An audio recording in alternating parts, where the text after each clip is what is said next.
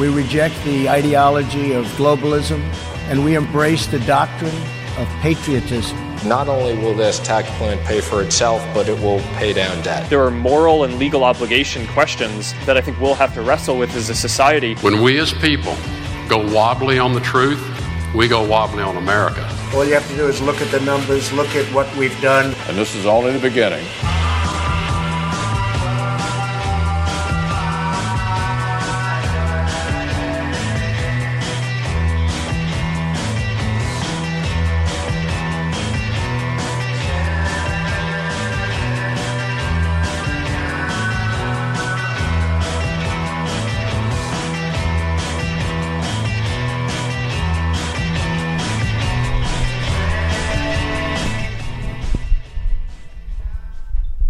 Good morning, everyone. You're tuned in to 100.9 FM WXIR in Rochester. This is Evidence of Design. I'm your host, Jason Taylor, joined in the studio by my good friend and co-host, Mary Lawrence. Good morning. And also, Matt Treadwell. I've been moved down to second billing. What's going on, folks? It's Saturday, March 13th, 2021, so we are live in WXIR studios. We're glad to be here. For those new to our show, we critique income and wealth inequality. We think there is way too much economic inequality in society. We don't think it's an accident why we have it. We think that there's economic inequality because those in power have had bad policies that has allowed there to be a segment in society that is incredibly rich and powerful and keeps getting richer and more powerful at the expense of everyone else. It's economics, folks. It's laissez-faire, free market, neoliberal capitalism. We do not like that system. We want to advocate for a society that seeks to value humans over greed, profit, and money. And there are ways to do that. On today's show, we are talking about the $1.9 trillion American Rescue Plan that was just passed this week by Democrats in the federal government. That is evidence of one of the ways that we could make our society more egalitarian economically. Of course, it is not the end-all be-all. We are not all saved, sing kumbaya, but there are material benefits in this stimulus package that will help the vast majority of Americans. You didn't see this type of stuff when Republicans were in power. The 2017 Tax Cuts and Jobs Act did not bring as much material benefits to the vast majority of Americans. It did bring a whole heck of a lot of material benefits to the wealthiest in society, thanks to cutting top tax rates and also corporate taxes.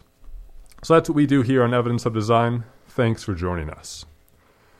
You can participate on our show a number of ways, 585-219-8889. That's one of the ways by giving us a call, 585-219-8889. You can also follow our social media handles at Radio EOD or email us radioeod@gmail.com. Mary, are we broadcasting here? We are live on Facebook on the Evidence of Design page. Right on. So if you want to see our beautiful mugs, you can check us out at our Facebook page, Radio EOD. That's us on Facebook to see us live in WXIR studios. You should also be able to leave a comment. So if you're too shy to call in to the studio, and you want to give us a comment on our show, then you are welcome to leave a comment and we can respond to it that way. So again, Radio EOD on Facebook. Shows are also recorded to broadcast through RCTV's TV stations later on. That's Spectrum Channel 1301, RCTVMediaCenter.org, Apple TV, Fire Stick, and Roku. Fire Stick? Roku? I don't know, man. I got rid of my TV 20 years ago. I don't know. I just play video games. But those are all good stuff, and we're glad that WXIR exists and RCTV is a grassroots community radio station here for us in Rochester. So three things on today's show, mainly talking about the American Rescue Plan. We're also talking about beleaguered New York Governor Andrew Cuomo and how long he'll stay as governor, perhaps. And also looking locally at ROCO, the Rochester Contemporary Art Center, and their latest exhibitions. And WXIR's very own Darian Lehman has curated something there. So let's actually start with the feature of today's show. That is the American Rescue Plan. You're listening to Evidence of Design on 100.9 FM WXIR in Rochester. This week, the federal government passed the $1.9 trillion stimulus package known as the American Rescue Plan. That is the latest round of federal stimulus packages passed by the federal government over the past year since COVID-19 began. In total, the federal government has spent a little more than $5 trillion, I think. That is an insane amount of money. Back just a little over a decade ago with the Great Recession, the federal government response to the Great Recession was like $800 billion, and at the time it seemed like a huge amount. The federal response to COVID has blown that dollar amount out of the water to $5 trillion.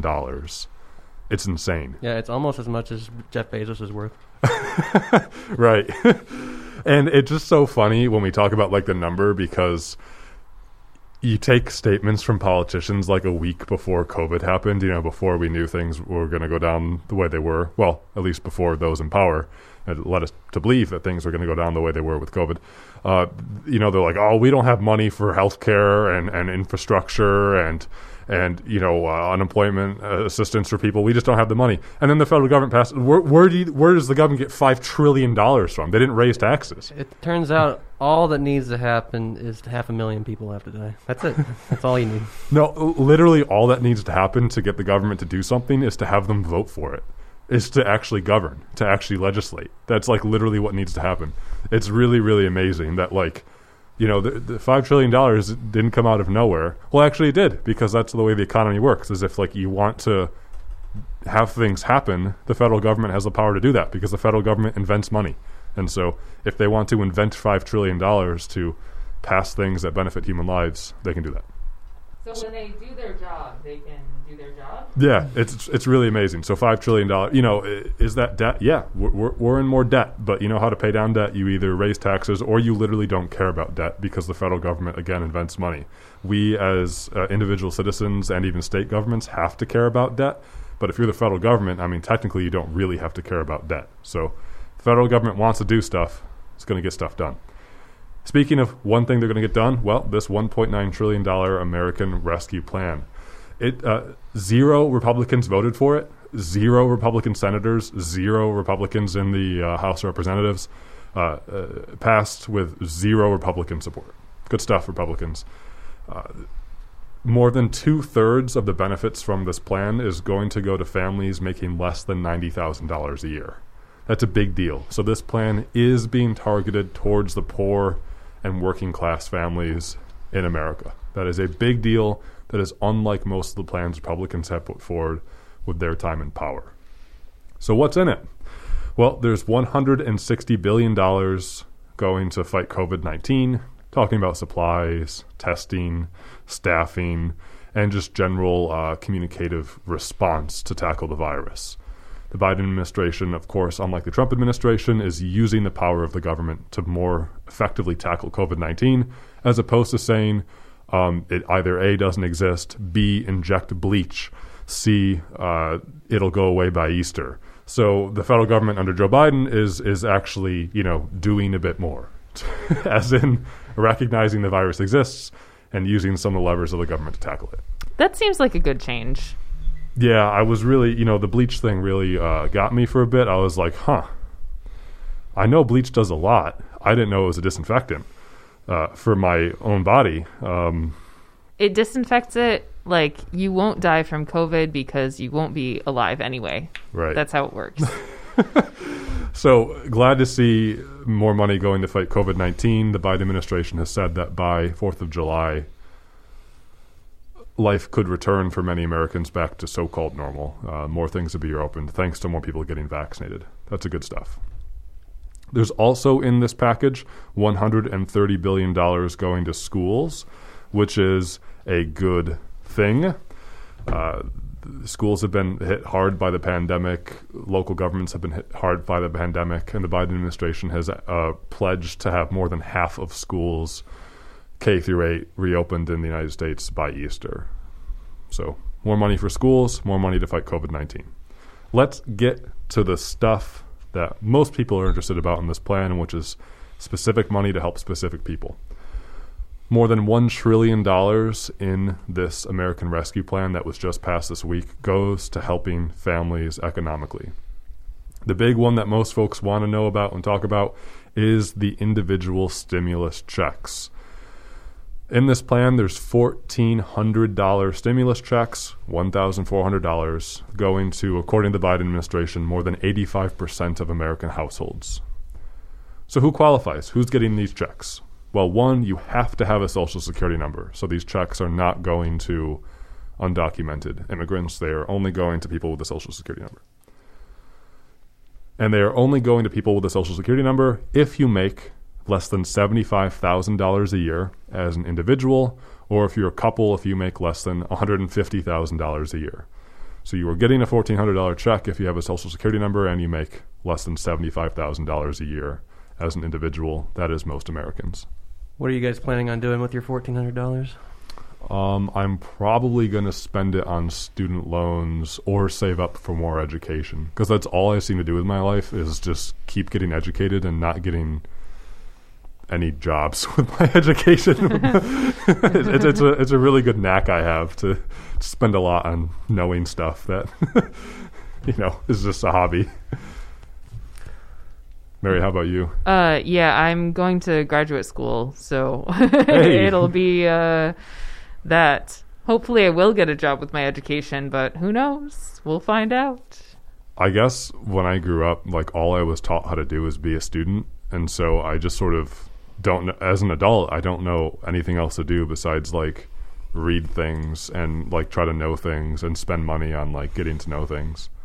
Which, like, isn't the worst thing as a human being on this planet, you know, like, education. Yeah, I mean, I disagree. I think those are both really lame. I'm really looking forward to spending my $1,400 on starting my collection of NFT epic esport moments. That was my second option, so, you know. There's this burgeoning market out there as NFTs, non-fungible transfers or something. Tokens where you can, like, buy the digital rights for digital copies of digital things. So if you want to, like, own a meme, you can do that. It doesn't prevent anyone else from using the meme. It just means, like, you tell people. You own the digital barcode. Yeah, it just means you can tell people that you actually own, like, the thing, even though that means nothing. It sounds really fun. I'm going to go in with a hot bid on the 10... best headshots in Halo history, which is actually just one shot that killed 10 people on Beaver Creek in August of 2004. I think that's already in your media share in the old Halo 3 file system back with Microsoft's Xbox 360. That's great stuff. So yeah, you can totally use your $1,400 to buy NFTs. You can use it for education. You can buy groceries with it. You can pay rent. You can pay student loans. It's money for you to do what you want to do with it, and that tends to be, in my opinion, the best form of aid from the government is just like general money that you can choose how to supply, because human beings, I believe, they tend to be rational, and they tend to know what their needs are, and they tend to know how to meet their needs if given a fair shot at doing so. So this is great. $1,400 checks going to individuals making less than $75,000 a year or couples making less than $150,000 a year. Here's the catch, though, folks. This is a big deal. Is that included in this plan, dependents do count. That means if you have children or if you have, young kids, or if you have elders who live with you and you take care of them, so for tax purposes, either your kids or your elders are your dependents, they count. So if you are an individual in a home and you have 3 young kids who are in the school system, say, you will get 4 stimulus checks, to my knowledge. And that's good stuff. So dependents do count this time around. That is a huge deal for many families. Big, big stuff. And last time I remember that there was an issue where college students or college age students who were still claimed as dependents but were adults weren't able to get any aid from the stimulus package, even though they also really needed it. And that they're included in dependents. So it's not just young kids, but also, dependents who are older, like you said, obviously with elders But that is a big positive change. Yeah. I also just want to add that we seem to be, well, we were having some trouble with the Facebook feed, but it does seem to be fine now. So just a reminder that you can reach out to us that way. Awesome. Yeah, this is Evidence of Design. I'm 100.9 FM WXIR in Rochester. We're talking about the American Rescue Plan today. You can share your thoughts with us at 585-219-8889 or find us on Facebook at Radio EOD. We're live streaming there as well through WXIR's station. And tune in for the post show where we auction off the NFT of this show, of this episode. Dude, that's a great idea. That's a brilliant idea. If you want to own this this virtual copy of this show, no, we're not allowed to do that. I don't even know how to do that. Yeah, I don't know how to do that. So. But here's the big thing about these checks, folks. Apparently, according to the New York Times FAQ about the American Rescue Plan, is that any baby born in 2021 will be included as a dependent too. So, all I'm saying is it takes about 9 months, to have a baby. That would be cutting it really close. Right. So if you're part of some crazy Ponzi scheme here to get some more stimulus checks, I'm just throwing it out there. Any baby born in 2021 will apparently be included. So just kidding. Don't use this as an economic incentive to. Well, yeah. Just to clarify, children do cost more than that. Like having a child costs more than $1,400, so it might not be worth it. Can you have the child, put it up for adoption, get the check? Well, no. Then it wouldn't be your dependent. Wrong order. Yeah. Gotcha. How much does it cost to put a child up for adoption? This is awful. Okay, let's shift gears here. Let's move it on here. So we're talking about, so the $1,400 stimulus checks, that's great. That's sort of the sexiest thing that comes out of these stimulus plans, right? The individual checks. It's basically universal basic income from the government. It's been widely popular. Vast majority of Democrats support it, and even a majority of Republicans support it. So great stuff. Turns out people like universal basic income, and we recognize that getting handouts from the government is not the worst thing in the world because money. You need money to live. So good stuff. Also in this plan is unemployment benefits. Expanded unemployment benefit will continue through September 6th. So this means that since December of last year there was $300 a week as a supplement for whatever benefits you get as unemployment. So you get whatever benefits you get plus $300. That will continue through September 6th, and they're going to waive income taxes on your unemployment for the first $10,000 that you received in the year 2020. Oh, wow. So many people don't know that you do have to pay taxes on what you receive for unemployment, and they, as part of this plan, Democrats said, will waive the income taxes you have to pay on that up to the first $10,000 you've received in the year 2020. But it's really, really great news for folks that these unemployment benefits extend through September 6th because we know that in some parts the labor market is really hot because the pandemic has affected different industries in different places more than others. And in other parts of the labor market, it's a lot tougher. And many Americans are still struggling to find gainful employment. And even after COVID-19 ends, I think finding gainful, meaningful employment in this economy will continue to be a struggle. Yeah, but especially right now, while so many people are waiting for vaccines, I think it's really important to kind of allow that wiggle room for people to stay home while they're not able to get a vaccine. I know in New York State, there are some employees who have been working with the public who are only going to be eligible now starting next week. So that's going to be really helpful for a lot of people. Yeah. Yeah, this unemployment benefit thing is a huge deal because, the conservative argument is that unemployment benefits encourage Americans to be lazy and not work. But the amount that one makes on unemployment is really paltry. Like, you can't really survive on unemployment.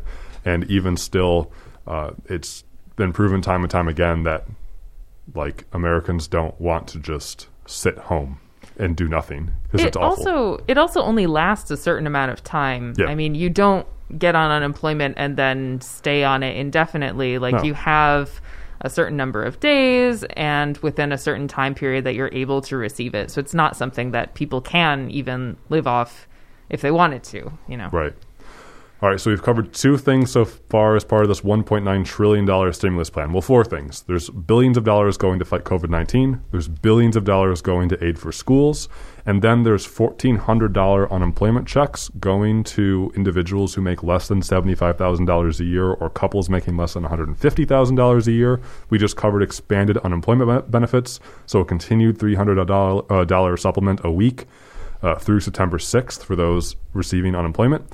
Now we're going to talk about several tax credits as part of this plan. These are all very important, but I will be honest that they're also very confusing. I find them at least. The first of which, and this has gotten a lot of press, I think for good reason, is that there are expanded child tax credits in this plan. So if you have children in the United States, there are already tax credits.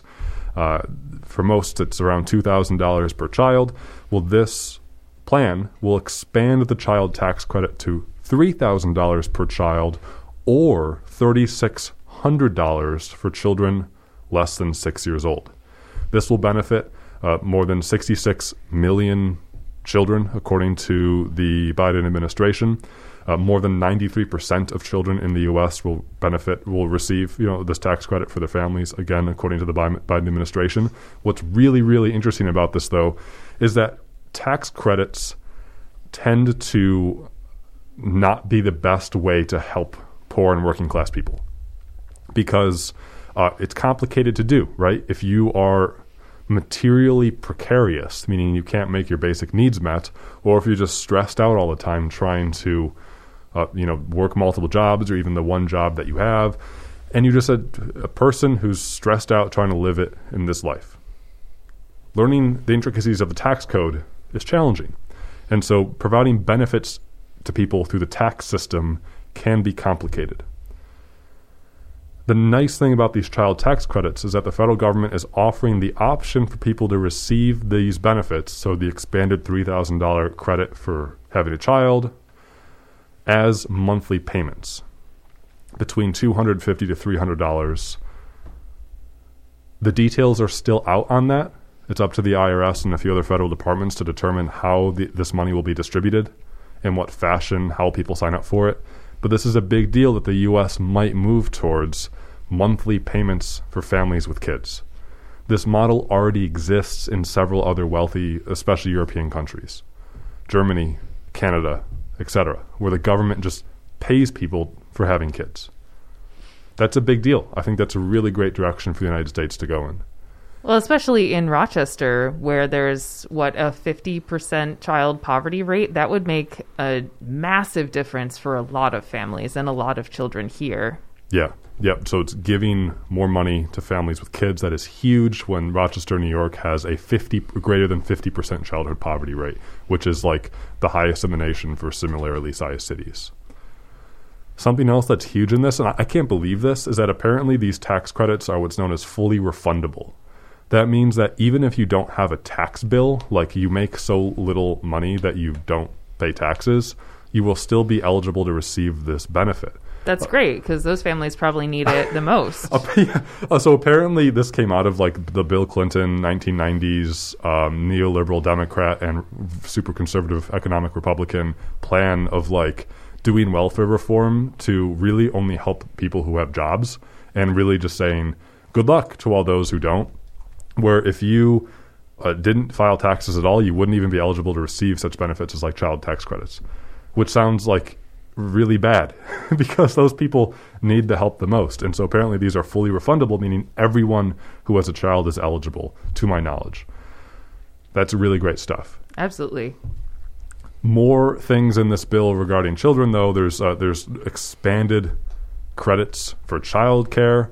So as part of our tax code, you can apply, deduct, claim, to get some of the costs that you spend on childcare and get sort of a credit for that. So they are going to be expanding that credit for a total of up to $4,000 for one child or $8,000 for two or more children. This is for childcare for children 13 years or younger. You can get as much as up to half of your spending on childcare for your children under age of 13 as a refundable tax credit as part of this stimulus plan. That's a big deal. Again, tons of money here to help families with children. You could potentially be getting more than $10,000 between the stimulus checks, the tax credits, the child care cost credits as part of the stimulus plan. That is benefiting really, really a lot of people, especially with kids. Well, yeah, and especially since the pandemic, I know there's been kind of another epidemic of women dropping out of the workforce because, like, women especially dropping out of the workforce, not only because the majority of jobs that have been lost were jobs that employed women, but also because they are still the main caretakers in many families, and not being able to find childcare or afford childcare has kept a lot of people out of the workforce. And so something like this may be the step that some families need in order to be able to get back in if that's what they want. Right. The last pieces on the tax credits we'll cover here is there's an expansion of the Earned Income Tax Credit. That is a credit that goes to folks who tend to be low income. And there's expansion of the Temporary Assistance to Needy Families, or TANF. That is that will go to help folks, again, who are also eligible for that. So they were four different tax credits that we just shared as part of this American Rescue Plan. Here's my worry, though, folks, is that I have a fairly simple tax filing that I do because I don't have kids. I don't have complicated financial things. I just worry that, like, where do people go to learn more about these things? You know, everything I just cited here was a combination of research off of, like, different press articles and also the White House webpage. I just worry that most Americans don't have the time, like I do, to do this. And also, even having done the research, I'm still confused as to how we actually go about claiming and getting these credits. The nice thing about the stimulus checks, they just automatically are deposited for you if you have done your taxes and have a bank account and all that stuff, right? Automatically done. Yeah, that's kind of what I'm hoping. I know you mentioned that for the child, like the child benefits that you get or can get, I hope that it will be something along those lines where if you're getting the monthly checks, you can just receive them automatically. But it seems that that's still up in the air right now. Still up in the air, yeah. And I just worry that for many poor and working class families, like, are you going to have to hire an accountant? You know, are you just going to have to be really skilled with the tax system? I'm not sure. And there's been a lot of critique of the Democratic Party recently, which I think is good, critiquing the Democrats for saying, yeah, we are helping people out. Unlike Republicans, we do help out poor and working class families. But how that help manifests is typically through arcane bureaucratic tax assistance. And families don't know how to access that, man.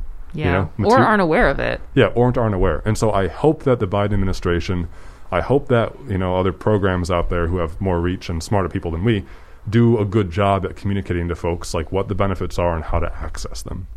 Because this is very important. People should know about these benefits and how to access them if they are eligible. And I hope it's done in a way that is simple and easy to do. So just a reminder to folks as we transition to talking about the rest of the benefits in the American Rescue Plan is that you're tuned in to Evidence of Design on 100.9 FM WXIR in Rochester. It's Saturday, March 13th, so we are live in WXIR studios. You can give us a call at 585-219-8889 or check us out live streaming on Facebook at our Radio EOD handle. Let's quickly go through the rest of what's in the American Rescue Plan and transition to talking about the latest exhibition at the Rochester Contemporary Art Museum. There is, in the American Rescue Plan, also housing assistance. That's great stuff because we know that there is a housing crisis in America that has been both exacerbated by COVID-19 and existed for a long time before COVID-19 in terms of a lack of affordable housing and also precarious, tenuous, not strong tenant rights. So there's $22 billion in emergency rental assistance going out to, again, help families stay in their homes while they're renting. There is a lot of qualifications for this. Your household income cannot exceed 80% of the area median income. At least one household member must be at risk of homelessness or housing instability, and individuals have to qualify for unemployment benefits or have experienced financial hardship directly or indirectly as related to the pandemic. You know, this is actually something that will be really, really helpful locally as well. I recently learned that only 40%, around 40% of people in the city of Rochester actually own their homes, right, which means that, you know, who knows exactly what is happening with the other 60%, but probably around 60% or close to it also rent their homes. And more than half of that 60% is rent burdened. So they actually pay more than 30% of their income in rent, which means that they don't have a lot of money to, you know, use otherwise. Right. So assistance like this, again, is going to hit really close to home in a really good way. Yeah, Rochester has a huge housing problem in terms of we have a lot of zombie homes. We have a relatively low home ownership rate. And for families who do have homes or rent, they tend to be rent burdened. And so, you know, there's a lot of good folks out there like the Housing Coalition, the Housing Council, who are fighting for expanded... And Tenants Union. And Tenants Union, yeah, who are fighting for, you know, a better housing economy here in Rochester, so to speak. And I hope that the $22 billion in emergency rental assistance somehow does trickle down to folks who actually need it and can stay in their homes, because we need homes in order to, you know, be a productive human being and have our dignity recognized and contribute to any other part of our life. Well, it's certainly a first step in getting out of survival mode, so to speak. Yeah, totally. There's, you know, in addition to $22 billion for rental assistance, there's $10 billion to help folks who do own homes already, to help with mortgage payments. There's $5 billion to help convert properties like motels into homeless shelters. I think that's a really cool idea. I'm glad to see that happening. There's also $5 billion for emergency housing vouchers to help folks out to find stable temporary housing as well. So there's housing assistance. There's also increase in SNAP benefits. That'll be your SNAP benefits will be increased by 15% through September, I believe. Big stuff for health insurance too. This is huge, actually. The premiums will be lowered for millions of lower and middle income families who are enrolled in healthcare coverage through the government insurance marketplace. That's a lot of people out there who have insurance through the government marketplace, through the Affordable Care Act. And their premiums could be drastically lowered by hundreds of dollars a month. Apparently, according to the Biden administration, that the premiums will cost no more than 8.5% of someone's annual income. So there's a cap there. That's to last through the end of 2022. There's also a huge subsidy for the COBRA plan in case you do lose your job. For those of you who have ever had that happen, you left your job, you lost your job, and you get that thing in the mail that says, yeah, do you want to buy into the COBRA plan? You can basically get the same insurance you had. Only but thing for like is, $700 a month. Yeah, the cost is ridiculous. It's like literally unaffordable. You know, yeah. It's like a joke when you get that letter. It's like, here's this opportunity you have. Are you a millionaire? No. Oh, sorry. You know, it's like I don't know why. It's like insulting to get that letter in the mail, you know? Oh, my gosh. When I aged out from getting my parents' health insurance, I remember... Yeah. I got the letter and it was like, yeah, do you want to continue the health insurance you have? It's only $785 a month. And I was like, I barely even make that amount of money. Like that was, right? That's like 80% of my income. Yeah, it's like less of an actual healthcare plan and more of a prank pulled by Cobra Commander from G.I. Joe. Yeah. Yeah. It's like literally insulting. Yeah. So that is really, I'm glad that Cobra is going to get some, I hope that ends up lasting, because obviously if you leave your job or you lose your job or you age out of your insurance, you're probably not in a position to pay that much in health insurance. No, so, of course not. You just, like it's really ridiculous. It's so funny. Like you just lost your job. You just lost your income. Why would you be able to afford this plan that is like 8 times more expensive than what you were paying while you had your job? You know, it's like, it doesn't make any sense. And so the American Rescue package that was just passed, there's money to help to subsidize the premiums for COBRA. It only lasts a few months, though, Mary. It's not a forever thing. And so that's at least nice, too, though, where folks who are in the Affordable Care Act, the premiums will go down. COBRA is at least temporarily subsidized. That's nice, too. There's also student loan forgiveness where this is really interesting, where student loan forgiveness is exempt from income taxes through 2025. So this means that if the government does waive student loans for people, $10,000, let's say, then you will be exempt from having to pay taxes on that forgiveness. Or if you qualify for the already existing student loan forgiveness plans, you won't have to pay income taxes on what's forgiven through 2025. It's really interesting how they're leaving the door open, Democrats here, for if student loan forgiveness does come down the pipeline, that people will be exempt from paying income taxes on that. That's kind of a really neat thing. Oh, just real quick, we have a comment in on our Facebook feed. Just wanted to say, this is from Aaron from Queens here, saying, I had the chance to sign up for COBRA after losing my job, and it wasn't worth it. It was crazy expensive. So it sounds like the benefits would have helped Aaron from Queens, but sounds like he didn't even go through with it, which was probably smart. Yeah, I would. If anyone has had a positive experience through COBRA, I would love to hear that. Like, maybe we should do a case study, like an analysis of the COBRA plan through the government and see.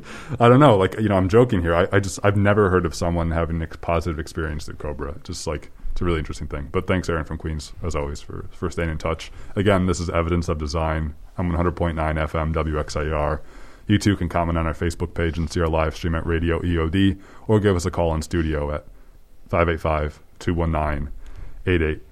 All right, let's wrap up this American Rescue Plan pieces here. Hey, it's a good problem to have that we're having to share so much of what's in it. There is also state and there's billions of dollars in state and local government aid, $360 billion to be exact. So that will hopefully be trickling down to state and local governments. Millions of public employees have been laid off because of the public sector being really hammered by COVID-19, lowered tax revenues for state and local governments. So finally, the federal government is providing assistance for state and local governments. Sorry, Mitch McConnell. Still was passed. Sorry, McConnell. You're not in power anymore as much as you were. I'm not extending enough sympathy card. Yeah. And so, hey, let's wrap our conversation up there about the $1.9 trillion plan that was just passed by Democrats in the House of Representatives and in the Senate and signed by Joe Biden, the $1.9 trillion American Rescue Plan. I think there's a lot of very positive things in the plan. It's unfortunate that many of them sunset, meaning many of them end out. Many of them end. They won't last forever. It's perhaps understandable that some won't last forever. For others, I wish that there was sort of a structure there to keep them going in terms of universal basic income, in terms of government payments to families with children, in terms of housing assistance. But there's a lot in the American Rescue Plan. I recommend folks do your own homework on the plan and figure out how, what things you qualify for and how to take advantage of them. I do worry about a lot of the tax credits and provisions, like how people will get those. I'm just not sure, and I'm pretty worried about those sorts of things. And so this plan affects a lot of different agencies and departments and groups in our society. So it really does require us to do a little bit of homework, I think, to figure out, what are we qualified for? And that's not necessarily a bad thing. I think we need to give the government a little bit of a pass. Things aren't sort of. It does require citizenry to do some homework about what the government does, right? Let's just remember this moment as a time when the federal government can and does, can do positive things to people and does have the power to do positive things to people. If the Trump administration was in power, this stuff sure as heck wouldn't have been passed. 0 Republicans voted for this thing, right? Yeah. So while it's not a great solution or a perfect solution, I think this is good evidence where literally a majority of the American people supported this, and a majority of the American people, especially poor and working classes, so not the wealthy, not the wealthiest, who don't need this assistance, are getting help. That's a good thing from our government. I am curious, too, you mentioned that at least the student loan forgiveness thing, that's through 2025, and sort of leaves the door open for a future change. I wonder if that's something that we'll be seeing with other parts of the plan as well, if there are places where the Democrats are kind of leaving the door open to expand or continue or start a new program later on. So I guess we'll have to see. Yeah, that is the plan. But the only way that stuff is going to happen is if Democrats get rid of the filibuster in the Senate, which I think they should do. That's the only way you're going to get longstanding legislation. But that's a conversation for another day. We're going to take a very short break here on Evidence of Design on 100.9 FM WXIR in Rochester. We'll be right back then to turn our focus to the Rochester Contemporary Art Museum and the exhibition that they have going on there. Cool stuff to check out. Hang on.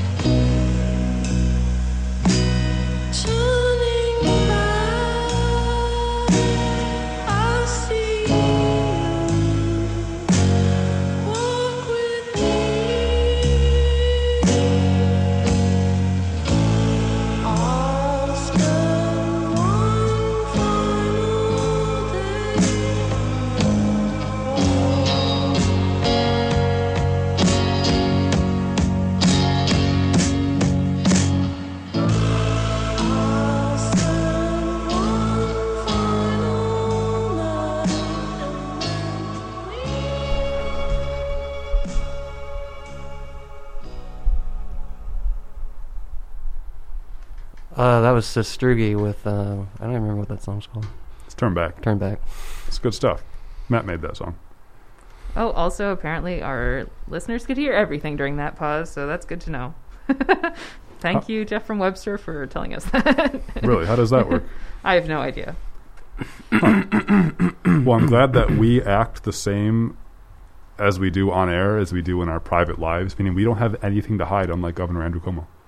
Ooh. Burn! Oh! Oh! Oh! Okay. You guys don't know me that well, so yeah. That's right. Just kidding. I mean, you know, I actually, yeah, I don't know how any of this stuff works. I just keep plugging things into different ports until I hear myself in the headset. So, but sometimes I can't even hear myself in the headset, and I just talk. Oh, that's why I'm at the board. Although I did realize, like twice during this show, that I'd muted myself to type and had not turned myself back on. So there might be some gaps in the actual audio, but we'll find out. We're all friends here.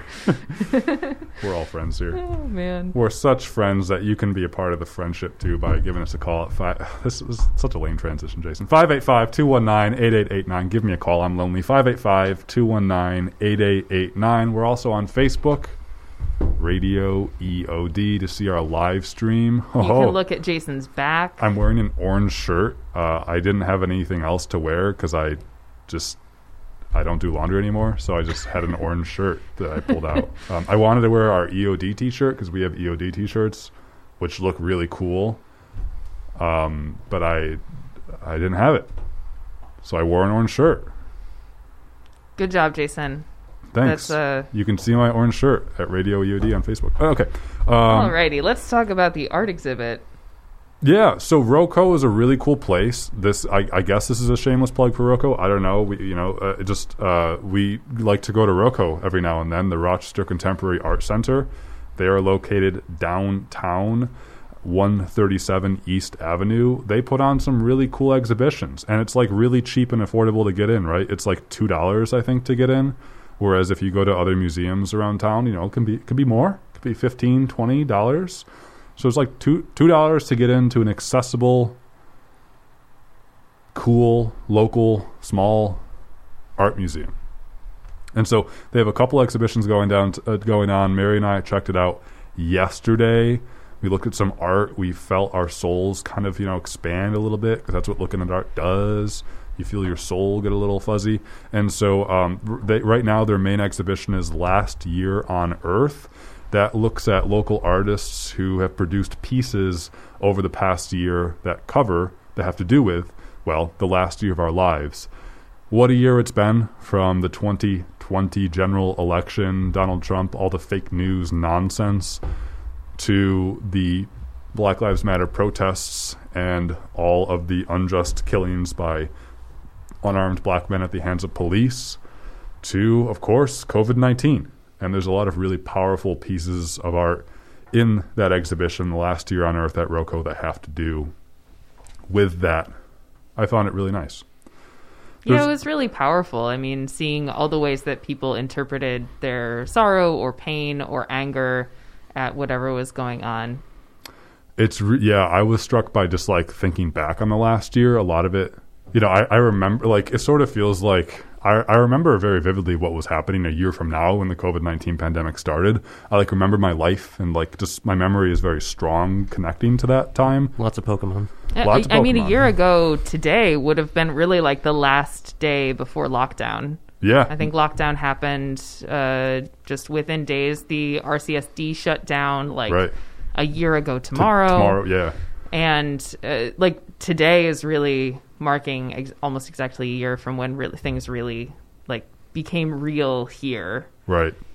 And so when I think back on my life in the past year, I like remember this time a year ago, probably because it was very emotionally charged. It's sort of like a 9/11 moment where there's a big change happening and you'll remember it for the rest of your life. So like that is that for me. I also remember the 2020 general election a lot because I was very emotionally charged for that too. And again, another pivotal moment that really determines what our future is going to be. So I remember like those things, but in between, I don't. Like I don't remember what I did when it was warm outside. You know, I was like, oh yeah, we've lived through COVID while it was warm. I sort of have associated COVID with like winter because that's just, I don't know, the past 6 months we've lived through that. But More for bike rides. Yeah, I just don't know what I'll. I can't picture myself living with a mask on while it's warm, even though I know I've done that. It's just a weird thing. I just want to add real quick. We had another comment from a listener that wanted to add a reminder that there were killings of black women as well, specifically Breonna Taylor, among others. So it's the anniversary of her death. It's a lot of today. I think this week. But that is a good addition and a good thing to remember that. I've got a lot of work to do. Yeah, totally. And I apologize for that. I shouldn't have just said unarmed black men, if that's what I did say. Just talking off the top of my head, but totally. Great point.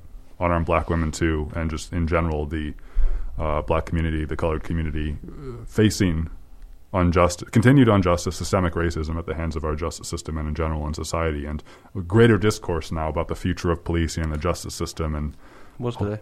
Hopefully getting systemic reform. And it was today, Matt, the anniversary of Breonna Taylor's shooting, death. Yeah. I did actually see, and I believe that her boyfriend all of his charges were dropped. So even though the police officers didn't actually face indictment, that is a piece of good news that finally, after way too long, I believe her boyfriend's charges were dropped. And it looks like we have a caller, so let me just put you on the air here. Thanks for calling Evidence of Design on 100.9 FM WXIR in Rochester. You're on the air. What's on your mind? Hi, everybody. This is Aaron from Queens. Just calling in because I had a thought when you were talking about the whole COVID situation. And I just wanted to get your guys' thoughts on this, too. If another pandemic strikes the U.S., let's say smallpox reemerges or whatever, maybe it's something worse, do you think that America... the American government, American society in general, has learned any lessons from this? Or do you believe that our response to COVID of basically letting it run rampant and, 500,000 people dying and basically just praying for a technological solution to this issue, as in a vaccine, is the only way that our society can respond to pandemics anymore? The latter. So Matt's a little pessimistic. Aaron, I think that Donald Trump's response to COVID-19, I would like to think that it was a uniquely failed and horrible response. I think that his his disregard for the pandemic, his spread of disinformation and lies about it really, really, really, really hurt us. However, you see that happening in other countries around the world, like Brazil and other authoritarian countries. So I would like to think that if another president was in power, we would have had a better response. Do I think that things would have been magically better and gone away? No, I don't. I think the jury is still out, of course. I think that what we do right now as a society, and especially as those in power who have the ability to legislate, what we do right now determines our future effectiveness to disasters. That climate change is on the forefront of my mind, for instance, and I totally agree with you that the government's response so far to climate change, and I guess for the most of society, has been, well, let's just hope for a technical solution to it. Let's just hope that we get giant fans that soak up all of the CO2 or something, as opposed to changing our behaviors. Right.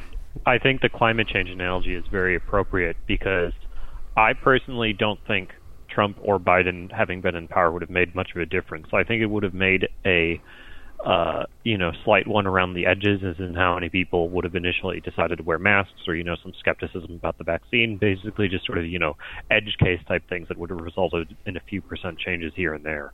But I think overall, similar to climate change, American government and society, and especially Western society in general, is basically paralyzed at this point and is existing just in sort of a zombie mode, where obviously technological innovation is still carrying along, helped through by computers and humans' natural innate need to discover things and invent things and learn things.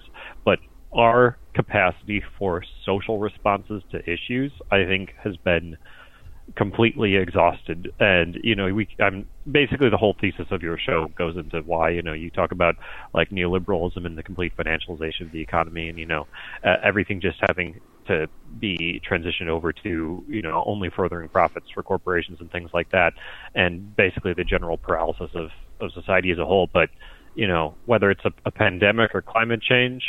And I understand this is simply my personal statements at this point, not really a question, but I don't really know how we can move beyond this current feeling of like nothing is possible to solve any major crises other than hoping science comes along and saves us with a moonshot. Thank you guys. Yeah, Aaron, really appreciate your call. I guess all I would add is that this is a big assumption, okay? But let's assume the Democratic Party has a party of people who have the right ideas about how to solve our issues. Let's assume that. Big assumption. Then I think that the Democratic Party should right now go nuclear, so to speak, metaphorically, on all of its options to affect change in society. Get rid of the filibuster, do whatever they can to pass as many sustainable, substantive, positive social changes and economic changes in our society right now. Do I think that's going to happen? No, because Democrats tend to have no spine, and Democrats also tend to be in cahoots and bought out by the neoliberal economic system. And the Republican Party is so morally and intellectually bankrupt that there's literally no bipartisanship anymore. And any time there is a bipartisanship, you're getting a watered down bad thing anyways. I think there's no reason to cooperate with Republicans on essentially any major social reform. That's my opinion. So, big assumption, if the Democratic Party is a party that does actually have plans and solutions to our modern social problems, then I think they should go full nuclear and make those things happen. If the Democratic Party is not a party that has those things, then, well, I hope that we can all buckle our seatbelts and pray for a swift death.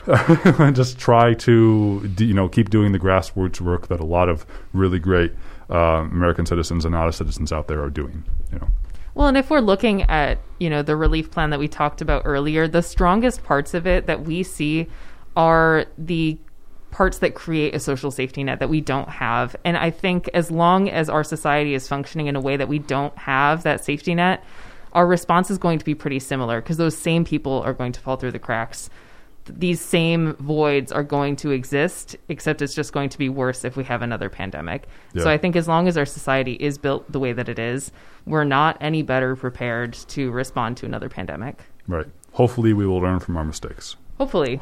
We'll see. But hey, we were talking about Roco. Aaron from Queens, thanks so much for your call. Love getting calls, 585-219-8889. We don't have any time for more, though, right now.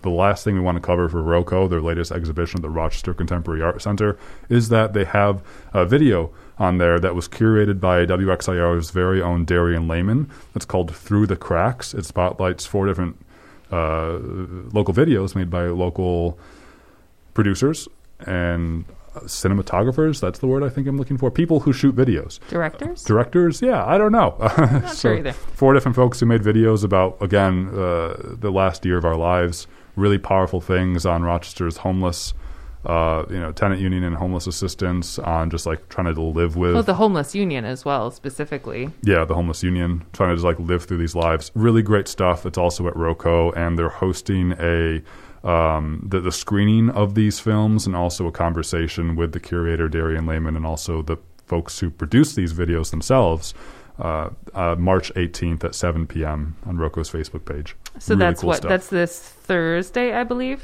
Yeah, this coming Thursday, I believe, too. Great stuff. But hey, folks, we are out of time here on 100.9 FM WXIR in Rochester.